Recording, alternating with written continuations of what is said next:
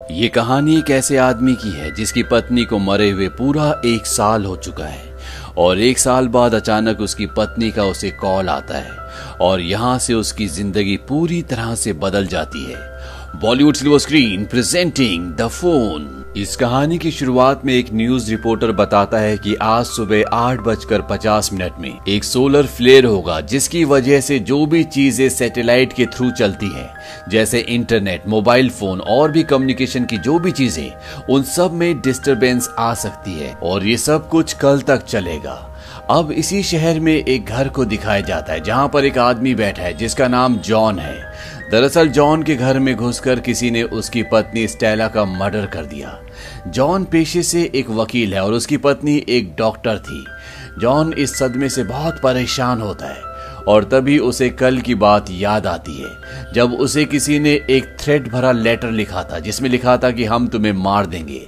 लेकिन जॉन उस लेटर पे ज़्यादा ध्यान नहीं देता, वो उसे फेंक देता है। जॉन की पत्नी पूछती, क्या तुम फिर से उन लोगों के लिए काम कर रहे हो? जॉन कहता है मैं इस बारे में बहस नहीं करना चाहता और इनके बीच में हल्की फुल्की नोक झोंक होना शुरू हो जाती है और तभी वहाँ पर उसकी बेटी आकर उनका फ़ोटो खींच लेती है। जॉन अब अपने काम पर जा रहा होता और जाने से पहले उसकी पत्नी स्टेला कहती कि, शाम को मैं तुम्हें लेने के लिए आऊँगी। तुम मेरा कॉल रिसीव कर लेना। और जॉन वहाँ से निकल जाता है और कुछ ही देर बाद जॉन को उसकी पत्नी का कॉल आता है। वो उससे पूछती है कि तुमने घर की चाबियाँ कहाँ रखी? जॉन कहता है कि वहीं आसपास कहीं होंगी, मुझे नहीं पता। और इसके बाद वो फ़ोन डिस्कनेक्ट कर देता है। जॉन आज एक केस जीता होता है, इसीलिए वो अपनी पत्नी को मैसेज करता है कि मेरी एक ज़रूरी मीटिंग है, तुम अकेले ही घर चली जाना। उसकी पत्नी उसे कॉल भी करती है, लेकिन वो उसका कॉल रिसीव नहीं करता। दरअसल जॉन की कोई मीटिंग नहीं होती, बल्कि वो अपने साथियों के साथ पार्टी कर रहा होता है। जॉन को स्टेला का कॉल एक बार फिर से आता है, लेकिन वो देखकर भी उसका फ़ोन रिसीव नहीं करता।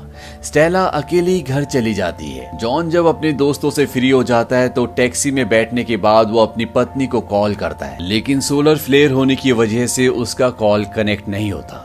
और जब जॉन अपने घर पहुँचता है तो वो देखता है कि उसकी पत्नी का किसी ने मर्डर कर दिया है। और इस वक्त बजे होते हैं तीन बजकर तीस मिनट। कहानी वापस प्रेजेंट में आती है, जहाँ पर जॉन एक डिटेक्टिव के सामने बैठा हुआ है। और डिटेक्टिव उसे वो लेटर दिखाता है जिसमें जॉन को धमकी मिली होती है। लेकिन जॉन एक लॉयर है, उसके लिए ऐसी धमकी बहुत नॉर्मल है। जॉन को नहीं पता कि किसने उसे किस वजह से धमकी भेजी है। इसके बाद डिटेक्टिव उसे एक वीडियो फुटेज दिखाता है, जो उसके घर के पास एक सीसीटीवी कैमरे से ली गई है। जहाँ पर यह दिखाया जाता है कि उसके घर के बाहर उसकी गाड़ी के आगे एक काली गाड़ी आकर रुकती है। लेकिन जॉन इस गाड़ी को नहीं जानता। इस वीडियो फुटेज में ना तो वो हत्यारा दिखता है और ना ही उसकी गाड़ी का नंबर दिखता है। जॉन कहता है कि मेरी गाड़ी के डैशबोर्ड में एक कैमरा है। वहाँ पर ज़रूर उसका नंबर आया होगा। डिटेक्टिव उसे बताता है कि तुम्हारी गाड़ी का कैमरा किसी ने चोरी कर लिया था। दरअसल जिसने कत्ल किया, उसे सारे कैमरों की जानकारी होती है। इसीलिए ना तो उसकी नंबर प्लेट किसी कैमरे में आती है, ना ही वो खुद देखता है। यहाँ पर अब जॉन की बेटी भी आ जाती है। दरअसल जॉन की बेटी का कंपटीशन था। वो कंपटीशन के लिए गई हुई थी। इसीलिए वो उस वक्त घर पर नहीं थी जब जॉन की पत्नी स्टेला का कत्ल हुआ। जॉन पत्नी के कत्ल से रिलेटेड सभी फैक्ट्स को एक डायरी में लिख लेता है कि कब, क्या, कैसे हुआ होगा। धीरे धीरे वक्त बीतता और आज पूरा एक साल हो चुका है। लेकिन आज तक जॉन की पत्नी स्टेला का जो मर्डरर है, उसका कुछ पता नहीं चला। उसे पुलिस स्टेशन से कॉल आता है। दरअसल पुलिस ने एक आदमी को पकड़ा है, जिसके पास वैसी कार होती है जैसी कार जॉन के घर के बाहर एक साल पहले आई थी, जिसमें वो कातिल आया था। लेकिन ये वो आदमी नहीं होता। जॉन पूरी तरह से परेशान होता है क्योंकि वो अपनी पत्नी से बहुत प्यार करता था। उसने अपनी पत्नी के साथ चौदह साल बिताए थे और उसे इस बात का बहुत ज़्यादा रिग्रेट होता है कि उस रात उसकी पत्नी उसे लेने के लिए आना चाहती थी। लेकिन उसने अपनी पत्नी को झूठ कहा था कि उसकी एक मीटिंग है और उसकी पत्नी को अकेले ही घर जाना पड़ा। अगर उसने ऐसा ना किया होता तो आज उसकी पत्नी ज़िंदा होती। यहाँ शहर में इलेक्शन भी होने वाले हैं। जॉन के पास कुछ लोग आते हैं और वो उसे एक कार्ड देते हैं और कहते हैं कि मिस्टर पार्क को वोट देना। जॉन पिछले एक साल से अपने काम पर नहीं गया होता और अब वो ये डिसाइड करता है कि वो अपने काम पर दोबारा जाना शुरू करेगा। अगले दिन वो अपनी बेटी को स्कूल छोड़ने के लिए जाता है। और स्कूल छोड़ने के बाद जैसे वो वहाँ से निकलने वाला होता है, उसे कॉल आता है। और जब वो अपने फ़ोन के डिस्प्ले पर नाम देखता है तो इनाम उसकी पत्नी का होता है। वो पूरी तरह से हैरान हो जाता है। वो फ़ोन कॉल रिसीव करता है और दूसरी तरफ़ से उसकी पत्नी की आवाज़ आती है। वो कहती है कि, तुमने चाबियाँ कहाँ रख दी? तुम हमेशा चीज़ों को इधर उधर रख देते हो। जॉन कहता है, कौन बोल रहा है? तभी उसकी पत्नी बोलती है कि, आज फिर से तुम वही टाई पहनकर चले गए। हर रोज तुम एक ही टाई पहनकर चले जाते हो। लोग तुम्हें नहीं, मुझे बोलेंगे। जॉन अब अपने चारों तरफ़ देखना शुरू कर देता। उसे लगता है कि कोई उसके साथ मज़ाक कर रहा है। उसे वहाँ पर एक लेडी दिखाई देती है, जो फ़ोन पर बात कर रही होती है। और जॉन को लगता है कि यही लेडी उसके साथ मज़ाक कर रही है। वो उस लेडी के पास जाता है, लेकिन ये लेडी किसी और से बात कर रही होती है। जॉन को फ़ोन पर दूसरी तरफ़ से अपनी बेटी की भी आवाज़ सुनाई देती है, जिसे उसने अभी अभी यहीं पर ड्रॉप किया है। और तभी जॉन अपने चारों तरफ़ देखता है। वो देखता है कि उसकी बेटी यहीं पर होती है। वो अपनी दोस्तों के साथ है। जॉन को कुछ भी समझ नहीं आता। दरअसल ये सारी बातें वो बातें होती हैं जो एक साल पहले जॉन की पत्नी ने उसे कही थी, जो सारी बातें अब फ़ोन पर एक बार फिर से रिपीट हो रही हैं। जॉन यहाँ से ऑफ़िस चला जाता है। और न्यूज़ में दिखाया जाता है कि आज सुबह आठ बजकर पचास मिनट पर एक बार फिर से सोलर फ्लेयर आया, जैसे कि ठीक एक साल पहले आया था। सोलर फ्लेयर एक तरह से सूरज के आसपास पैदा हुए रेडिएशन को कहा जाता है, जो एक बहुत बड़ी मैग्नेटिक फ़ील्ड को बनाता है, जिसकी वजह से सैटेलाइट पर बहुत गहरा असर पड़ता है और धरती पर जो भी चीज़ें सैटेलाइट से चलती है, वो सब की सब डिस्टर्ब हो जाती है, जैसे कि इंटरनेट, मोबाइल फ़ोन और यहाँ तक कि कुछ घड़ियाँ। यहाँ पर एक घड़ी को भी दिखाया जाता है, जिसका टाइम वापस रिवर्स होना शुरू हो जाता है। जॉन ऑफ़िस जाता है और उसको एक बार फिर से कॉल आता है। और ये कॉल उसकी पत्नी के नंबर से ही होता है। जॉन पूछता है कि तुम कौन हो? ऐसा मज़ाक क्यों कर रही हो? वो कहती है, मैं वो हूँ जिससे तुमने चौदह साल पहले शादी की थी। जॉन पूछता है कि आज दिन कौन सा है?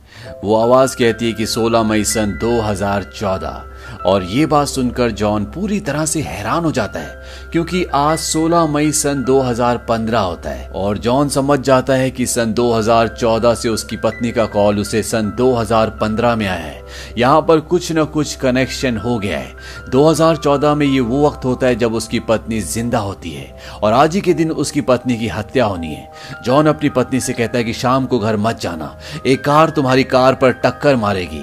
दरअसल आज ही के दिन उसकी पत्नी का खून होने से पहले, एक गाड़ी ने उसकी गाड़ी पर टक्कर मारी थी। लेकिन इससे पहले कि जॉन की पत्नी जॉन की पूरी बातें सुनती, वहाँ पर एक दूसरी नर्स आ जाती है, और वो स्टेला को कहती है कुछ इमरजेंसी है, और स्टेला जॉन की पूरी बात सुने बिना ही वहाँ से चली जाती है। जॉन पूरी तरह से परेशान हो जाता है, और वो स्टेला को दोबारा से कॉल करने के लिए नंबर डायल करता है। लेकिन उसे बताया जाता है कि नंबर मौजूद नहीं है। यानी कि सन 2014 से स्टेला तो जॉन को कॉल कर सकती है, लेकिन 2015 से जॉन स्टेला को कॉल नहीं कर सकता। स्टेला अब घर के लिए अपनी गाड़ी से निकल जाती है। रास्ते में उसकी गाड़ी की एक गाड़ी से टक्कर होने वाली होती है कि वो ब्रेक मार देती है, लेकिन जैसी वो वहाँ से निकलती है तो उसकी गाड़ी की दूसरी गाड़ी से टक्कर लग जाती है। और दरअसल पिछली बार जब उसका खून हुआ था तो उसकी गाड़ी आगे से टकराई थी। यानी कि उसकी गाड़ी पर जो डेंट था, वो आगे था, लेकिन इस बार उसकी गाड़ी पीछे से टकराई है। इसीलिए उसकी गाड़ी के पीछे डेंट पड़ता है। और यहाँ 2015 में दिखाया जाता है कि जब जॉन बाहर निकलता है तो अपनी गाड़ी पर देखता है कि वहाँ पर पीछे डेंट होता है। और ये वही गाड़ी है जो अभी अभी सन 2014 में उसकी पत्नी गाड़ी चला रही है और उसकी गाड़ी दूसरी गाड़ी से टकराई है। जॉन अपने साथ के एक आदमी को बोलता है, तुमने देखा, कल ये डेंट आगे था और आज ये पीछे आ गया है। यहाँ पर हमें एक बात और पता चलती है कि सन 2014 में जो भी चीज़ें बदलेंगी, ठीक वैसे ही सन 2015 में भी बदल जाएँगी, क्योंकि जो निशान आज से एक दिन पहले आगे थे, अब वो पीछे आ गए और जॉन को पूरी कहानी समझ में आ जाती है, और वो सीधा यहाँ से घर जाता है। वहीं दूसरी तरफ़ स्टेला भी घर पहुँच जाती है, और वो घर पहुँचने के बाद सबसे पहले बाहर जो बॉक्स होता है, वहाँ से कुछ एनवलप्स निकालती है, और अंदर रख देती है। अब स्टेला भी घर पर है और जॉन भी घर पर है। लेकिन ये दोनों एक साल के अंतराल में है, यानी कि ये दोनों एक ही घर में है। लेकिन स्टेला पास्ट में सन 2014 में है और जॉन सन 2015 में और ठीक साढ़े छह बजे स्टेला का कॉल दोबारा से जॉन को आता है और जॉन उसे कहता है कि तुम्हें जल्द से जल्द घर से बाहर निकलना होगा, क्योंकि यहाँ पर एक रॉबर घर पर आएगा और वो तुम्हें मार देगा। स्टेलो को ये मज़ाक लगता है, लेकिन जॉन उसे बताता है कि मैं सन 2015 से बोल रहा हूँ। और आज ही के दिन छह बजकर चालीस मिनट से सात बजे के बीच में तुम्हें किसी ने मार दिया था। और पिछले एक साल से जो डेंट मेरी गाड़ी के आगे था, आज वो अपने आप ही पीछे हो गया। यानी कि वहाँ पर जो कुछ बदलेगा, वो यहाँ पर भी बदलेगा।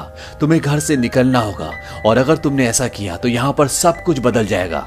यानी कि तुम दोबारा से ज़िंदा हो जाओगी। और तभी जहाँ पर स्टेला होती है, वहाँ पर डोरबेल बजती है। और जॉन भी इस आवाज़ को सुन लेता। वो कहता है कि दरवाज़ा मत खोलना। स्टेला जब कैमरे की स्क्रीन पर देखती है तो वो देखती है कि वहाँ पर एक आदमी होता है। दरअसल ये एक डिलीवरी बॉय है, जो कोई पार्सल देने के लिए यहाँ पर आया है। लेकिन जॉन उसे बाहर जाने से मना करता है, दरवाज़ा खोलने से मना करता है। स्टेला वापस कमरे की ओर बढ़ती है और तभी एक बार फिर से डोर बेल बजती है। और जब स्टेला स्क्रीन पर देखती है तो बाहर एक नकाब पोश होता है। और वो समझ जाती है कि ये यहाँ पर कुछ ना कुछ चोरी करने के लिए आया है। और जो भी जॉन कह रहा है, वो सब कुछ सच है। स्टेला बाहर देखती है, लेकिन उसे बाहर कोई भी नहीं दिखता। और तभी घर की लाइट चली जाती है। स्टेला इस बात से डर जाती है। और जॉन दूसरी तरफ़ से बोलता है कि जल्दी से किचन का दरवाज़ा बंद करो, क्योंकि उसे याद होता है कि किचन के दरवाजे से उस आदमी ने उसे आकर मारा था। और जैसी वो दरवाज़ा बंद करती है, वहाँ पर वो कातिल आ जाता है, लेकिन वो अंदर नहीं आ पाता। अब स्टेला किसी भी कीमत पर यहाँ से निकलना चाहती है, लेकिन इससे पहले कि वो इस घर से बाहर निकलती, वो कातिल घर के अंदर आता है, लेकिन किसी तरह से स्टेला बाहर निकल जाती है। और बाहर वो आदमी होता है जो इस आदमी यानी कि कातिल से पहले यहाँ पर किसी पार्सल की डिलीवरी करने के लिए आया था। स्टेला उससे मदद मांगती है, वो कातिल की तरफ़ भागता है, वो कातिल को पकड़ लेता है, और स्टेला यहाँ से भागकर सीधा पुलिस स्टेशन जाती है। और वो ने बताती है कि मेरे घर के अंदर कोई घुसा है, जो मुझे मारना चाहता है। वहीं 2015 में ये दिखाया जाता है कि वहाँ से जॉन भी सीधा पुलिस स्टेशन जाता है और वो वहाँ पर बताता है कि एक साल पहले मेरी पत्नी का कत्ल हुआ था। लेकिन पुलिस वाला उसकी बात सुनकर हैरान होता है, क्योंकि एक साल पहले ऐसा कोई भी केस दर्ज नहीं हुआ।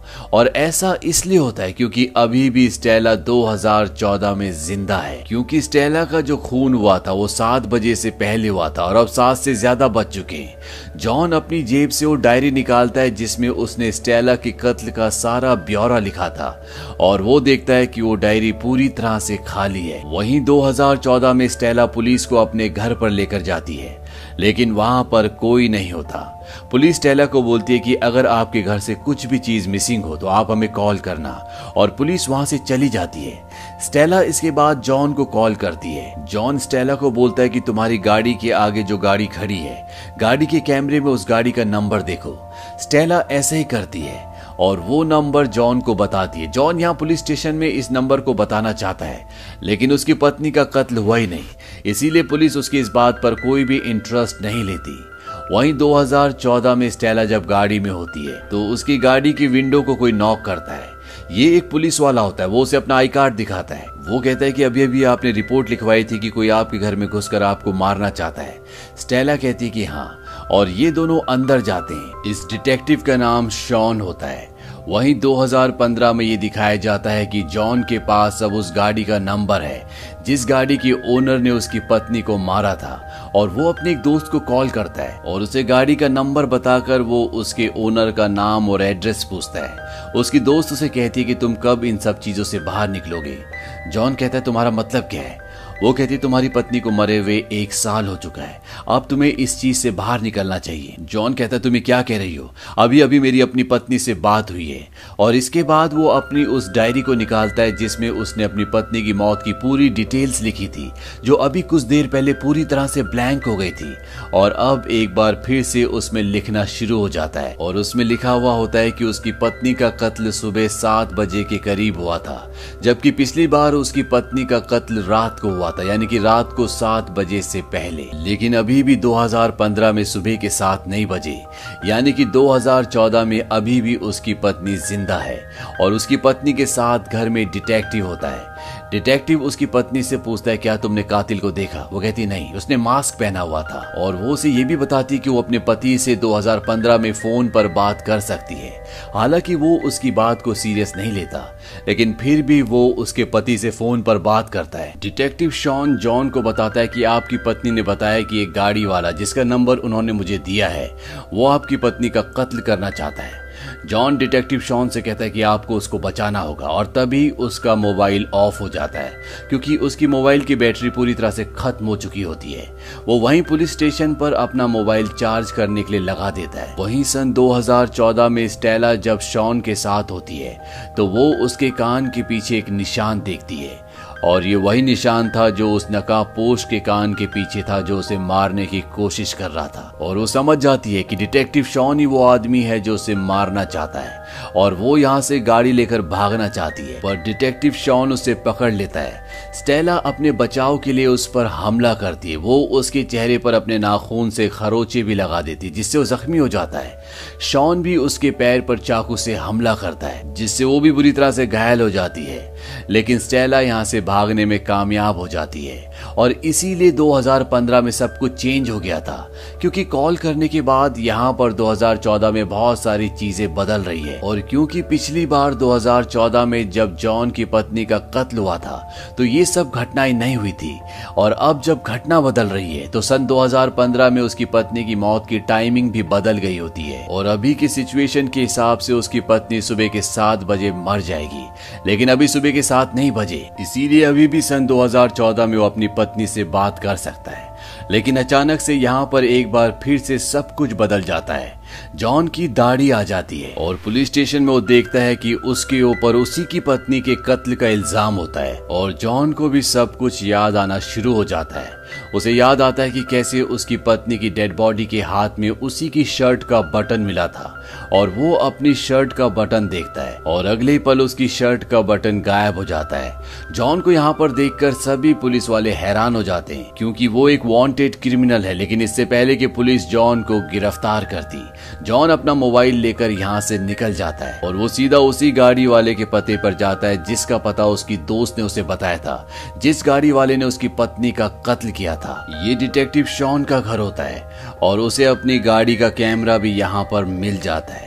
जिसमें उसकी गाड़ी का नंबर रिकॉर्डेड है। ये एक बहुत ही स्ट्रांग सबूत है जो शॉन के खिलाफ जा सकता है। इसीलिए वो उस कैमरे को अपने साथ रख लेता है। शॉन जब वापस अपने घर आता है तो उसके घर पर काफ़ी सारी पुलिस होती है, क्योंकि यहाँ पर चोरी हुई है। और डिटेक्टिव शॉन को पता चल जाता है कि वो कैमरा यहाँ से गायब है। शॉन के पास एक आदमी आता है और वो कहता है कि तुम्हें उस कैमरे को वापस हासिल करना होगा। और साथ ही साथ वो उसे ये भी बताता है कि बॉस तुमसे कुछ और भी काम करवाना चाहते हैं। मतलब कि शॉन डिटेक्टिव होने के साथ साथ किसी और के लिए भी काम करता है। वही जॉन अब जिसका पुलिस पीछा कर रही है, वो अपने साथ काम करने वाली अपनी जूनियर वकील से मिलता है, जिससे उसे पता चलता है कि वो एक केस पर काम कर रहे थे। और ये केस मिस्टर पार्क के खिलाफ था। मिस्टर पार्क वही हैं जो इस वक्त 2015 में इलेक्शन में खड़े हैं। उसकी जूनियर वकील उसे बताती कि हमारे पास ये फ़ोटो के तौर पर सबूत था, लेकिन तुम्हें एक वीडियो फ़ाइल मिलने वाली थी, जिसके बारे में तुमने हमें बताया था, लेकिन वो वीडियो फ़ाइल हमें कभी भी नहीं मिली। दरअसल मिस्टर पार्क ने एक यूनियन लीडर को मारा था, क्योंकि वो उनकी कंपनी में स्ट्राइक कर रहा था। जब उन्होंने ऐसा किया तो उनका वीडियो रिकॉर्ड कर लिया गया और जॉन एक लेडी से मिलने के लिए जेल में जाता है और उसने कहा होता है कि वो मिस्टर पार्क के खिलाफ जो उसके पास रिकॉर्डेड फुटेज है, वो उसे कुरियर करेगी। और अब जॉन पूरी कहानी समझ चुका है कि उसकी पत्नी का कत्ल क्यों हुआ। दरअसल उस लेडी ने उसके घर पर वो फ़ाइल कुरियर की थी जिसमें मिस्टर पार्क किसी का कत्ल कर रहे हैं और डिटेक्टिव शॉन मिस्टर पार्क के लिए काम करता है। वो उसी फ़ाइल को लेने के लिए उनके घर पर आया था और इसीलिए उसने उसकी पत्नी का भी कत्ल कर दिया। अब यहाँ पर जॉन को पुलिस देख लेती है। वो उनसे बचकर भागता है और तभी एक बार फिर से उसकी पत्नी का कॉल आता है। सन 2014 में उसकी पत्नी हॉस्पिटल में उसका पैर जख्मी है और वो अपने पति को बताती है कि डिटेक्टिव शॉन ही कातिल है। जॉन कहता है कि मुझे पता है और तभी उसके सामने डिटेक्टिव शॉन आ जाता है। वो उसे एक पंच मारता है। जॉन ज़मीन पर गिरता है। उसका फ़ोन भी उसके हाथ से गिर जाता है। और डिटेक्टिव शॉन उसका फ़ोन उठाता है और उसकी पत्नी से बात करता है। और डिटेक्टिव शॉन कहता है कि तुमने सही कहा था। तुमने अपने पति को सन 2015 में कॉल किया है। दरअसल पिछली बार जब उसने उसे बताया था तो डिटेक्टिव शॉन ने उसकी बात पर यकीन नहीं किया था। लेकिन अब उसे पता है कि वो सच कह रही है।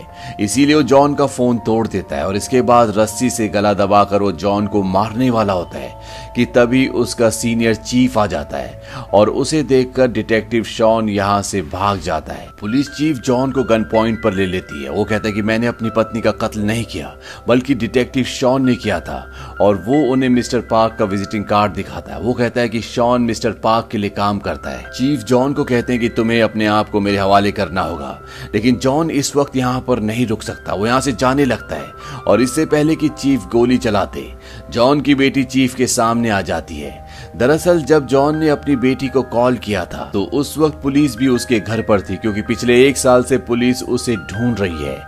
लेकिन जॉन की बेटी को लगता है कि कहीं ना कहीं उसके पिता निर्दोष हैं। इसीलिए अपने पिता को बचा लेती है और जॉन यहाँ से भाग जाता है। अब जॉन को स्टेला से बात करनी है, इसीलिए वो अपनी एक जान पहचान वाली लेडी के पास जाकर अपने फ़ोन को ठीक करवा लेता है और स्टेला का कॉल जॉन को आता है। और स्टेला जॉन को बताती है कि वो हॉस्पिटल में छुपी हुई है। और उसे ये भी याद आता है कि आज एक एनवलप आया था, और वो एनवलप अभी भी घर पर है। वो जॉन को कहती है कि मैं सीधा यहाँ से घर जाती हूँ। जॉन उसे ऐसा करने से मना करता है। वो उसे कहती मैं घर के अंदर नहीं जाऊँगी, बल्कि घर के बाहर तुम्हारा इंतज़ार करूँगी। दरअसल वो सन 2014 वाले जॉन का इंतज़ार करने के लिए कह रही होती है, क्योंकि सोलर फ्लेयर की वजह से उसका कनेक्शन सिर्फ़ 2015 वाले जॉन से हो रहा होता है। लेकिन जब 2014 वाला जॉन घर पर आएगा जो सुबह साढ़े तीन बजे आया था। तो वो उसे सब कुछ बता देगी। और साथ ही साथ स्टेला जॉन को ये भी बताती है कि उसके पास डिटेक्टिव शॉन का वो चाकू भी है, जिससे उसने उस पर हमला किया, जिससे उसने उसे जख्मी किया। वो जॉन को कहती कि वो उसे हॉस्पिटल में ऐसी जगह छुपा देगी, जहाँ पर अगले एक साल तक वो चाकू किसी को नहीं मिलेगा। और तुम अब इस चाकू को यहाँ पर आकर पुलिस को दे देना, ताकि तुम बेगुनाह साबित हो जाओ। और इसके बाद जॉन हॉस्पिटल के उसी कमरे में आ जाता है, जहाँ पर स्टेला ने चाकू छुपाया है। जहाँ पर इस वक्त जॉन है वहीं पर स्टेला भी है। लेकिन स्टेला सन 2014 में है और जॉन सन 2015 में, इसीलिए ये एक दूसरे को देख नहीं सकते। लेकिन ये दोनों फ़ोन पर बात कर रहे होते हैं। लेकिन कुछ ही देर बाद इन दोनों का कम्युनिकेशन टूट जाता है, क्योंकि ऊपर जो सोलर फ्लेयर का असर होता है, वो धीरे धीरे कम हो रहा है। इसीलिए इन दोनों का फ़ोन अब डिस्कनेक्ट हो जाता है। और जॉन यहाँ से चाकू लेकर जब पार्किंग में पहुँचता है तो वहाँ पर डिटेक्टिव शॉन आता है। लेकिन इससे पहले कि शॉन उसे पकड़ता, जॉन वहाँ से भागकर गेट के दूसरी तरफ़ पहुँच जाता है और गेट बंद हो जाता है। शॉन उस गेट को नहीं खोल सकता और जॉन उसे चाकू दिखाता है। वो कहता है, इस चाकू को पहचानते हो? अब तुम्हारा खेल खत्म हो चुका है। क्योंकि ये चाकू डिटेक्टिव शॉन का है, जिस पर उसकी उंगलियों के निशान है, और साथ ही साथ इस पर स्टेला का खून भी लगा हुआ है। यानी कि ये सबूत काफ़ी है, ये साबित करने के लिए कि डिटेक्टिव शॉन ने जॉन की पत्नी का मर्डर किया था। वहीं सन 2014 में ये दिखाया जाता है कि स्टेला घर के बाहर पहुँच जाती है। वो वहाँ से जॉन को कॉल करती है, और इस बार जिस जॉन को कॉल लगता है, ये सन 2015 वाला नहीं, बल्कि सन 2014 वाला होता है। उसे कुछ भी पता नहीं होता। और स्टेला कहती है तुम कहाँ पर हो? वो कहता है कि, मैं घर के पास ही हूँ, बस मैं पहुँचने वाला हूँ। दरअसल वहाँ पे ट्रैफ़िक होता है, इसीलिए उसकी गाड़ी फंस गई होती है। स्टेला कहती है मैं तुम्हारे पास आ रही हूँ। स्टेला उसे ढूँढने के लिए वहाँ पर जाती है, लेकिन तभी उसके सामने डिटेक्टिव शॉन आ जाता है। वो उसका फ़ोन उससे ले लेता है और उसे पकड़कर वापस घर ले आता है। वो उसके हाथ बाँध देता है और उससे पूछता है कि बताओ, वो वीडियो क्लिप कहाँ पर है जिसमें मिस्टर पार्क के खिलाफ सबूत है? स्टेला कहती है कि वो सेकंड फ्लोर पर है, पर चाहे तुम कुछ भी कर लो, मेरे पति तुम्हें नहीं छोड़ेंगे। डिटेक्टिव शॉन उसे उसके पति का बटन दिखाता है। वो उसे कहता है कि तुम्हारे कत्ल का इल्ज़ाम तुम्हारे पति के ऊपर ही लगेगा। और इसके बाद वो ऊपर उस वीडियो टेप को लेने के लिए चला जाता है। स्टेला के पास एक चाकू होता है, जिससे वो अपने हाथ खोल लेती है। सन 2015 में दिखाया जाता है कि जब जॉन की बेटी घर पहुँचती है तो वहाँ पर डिटेक्टिव शॉन होता है और वो उसे बंदी बना लेता है। और इसके बाद वो जॉन को कॉल करता है। और कहता है कि जो तुम्हारे पास चाकू है, जो मेरे खिलाफ सबूत है, उसे जितनी जल्दी हो सके लेकर घर पहुँच जाओ। नहीं तो जिस तरह से मैंने तुम्हारी पत्नी को मारा था, उसी तरह से मैं तुम्हारी बेटी को भी मार दूँगा। जॉन अपने घर पहुँच जाता है, वो अपनी बेटी की हाथ खोलता है। और इसके बाद जॉन के बीच में और डिटेक्टिव शॉन के बीच में लड़ाई होती है। लेकिन डिटेक्टिव शॉन जॉन को बुरी तरह से जख्मी कर देता है। उसके पेट में चाकू भी मार देता है और जॉन अपनी ज़िंदगी की अब आखिरी साँसें ले रहा है। और इसके बाद शॉन ऊपर जाता है, जहाँ पर जॉन की बेटी है और वो उसका गला दबाना शुरू कर देता है। वहीं सन 2014 में दिखाया जाता है कि स्टेला ने अपने हाथ खोल लिए। वो दीवार के पीछे छुपी हुई होती है और जब शॉन उसकी तरफ़ बढ़ता है तो वो उस पर एक सरिये से वार करती है। लेकिन वो उससे जीत नहीं सकती क्योंकि डिटेक्टिव शॉन एक बहुत खतरनाक आदमी है और वो अब स्टेला का गला दबाना शुरू कर देता है और इस वक्त वक्त होता है तीन बजकर उनतीस मिनट। सन 2015 में जॉन अपनी ज़िंदगी की आखिरी साँसें ले रहा है। डिटेक्टिव शॉन जॉन की बेटी को मार रहा है। और सन 2014 में डिटेक्टिव शॉन ही जॉन की पत्नी का गला दबा रहा है। लेकिन इससे पहले कि 2014 में वो जॉन की पत्नी को मारता, पीछे से उसके सिर पर कोई हमला करता है। और ये और कोई नहीं, बल्कि सन 2014 का जॉन होता है, क्योंकि ठीक तीन बजकर तीस मिनट पर जॉन घर पर आया था। और इस तरह से वो अपनी पत्नी स्टेला को बचा लेता है, और इसके बाद सब कुछ बदलना शुरू हो जाता है। मिस्टर पार्क को पुलिस पकड़ लेती है, क्योंकि उनका वो वीडियो जिसमें वो किसी का कत्ल कर रहे थे, वो अब पुलिस के पास है। और सन 2015 में जहाँ पर जॉन अपनी ज़िंदगी की आखिरी साँसें ले रहा था वहीं पर उसकी आँखें खुलती है, लेकिन वो बिल्कुल ठीक होता है और तभी उसकी बेटी ऊपर से आती है। वो अपनी बेटी को देखकर खुश हो जाता है, क्योंकि उसकी बेटी सही सलामत होती है और तभी उसकी पत्नी की आवाज़ आती है और अगले पल उसकी पत्नी उसके सामने आ जाती है। वो अपनी पत्नी को अपने गले से लगा लेता है। उसकी पत्नी कहती, तुम कितनी दारू पीते हो? जाओ, जाकर नहा लो। दरअसल सन 2014 में सब कुछ बदल गया था। इसीलिए 2015 का फ्यूचर भी पूरी तरह से बदल गया। शॉन को जॉन ने वहीं पर मार दिया था और मिस्टर पार्क, जिन्होंने खून किया था, उन्हें भी पुलिस ने पकड़ लिया। इसीलिए यहाँ पर अब सब कुछ ठीक हो चुका है और जॉन की इज़्ज़त अब समाज में और भी ज़्यादा है, क्योंकि उसने एक बहुत बड़े केस का पर्दाफाश किया। और इसी के साथ ये कहानी यहीं पर खत्म हो जाती है। ये फ़िल्म सन 2015 में रिलीज़ हुई थी। ये एक कोरियन मूवी है। आई पर इसकी रेटिंग है छह दशमलव छ हालाँकि इसकी रेटिंग और भी ज़्यादा होनी चाहिए थी। उम्मीद करते हैं कि ये कहानी आपको पसंद आई होगी।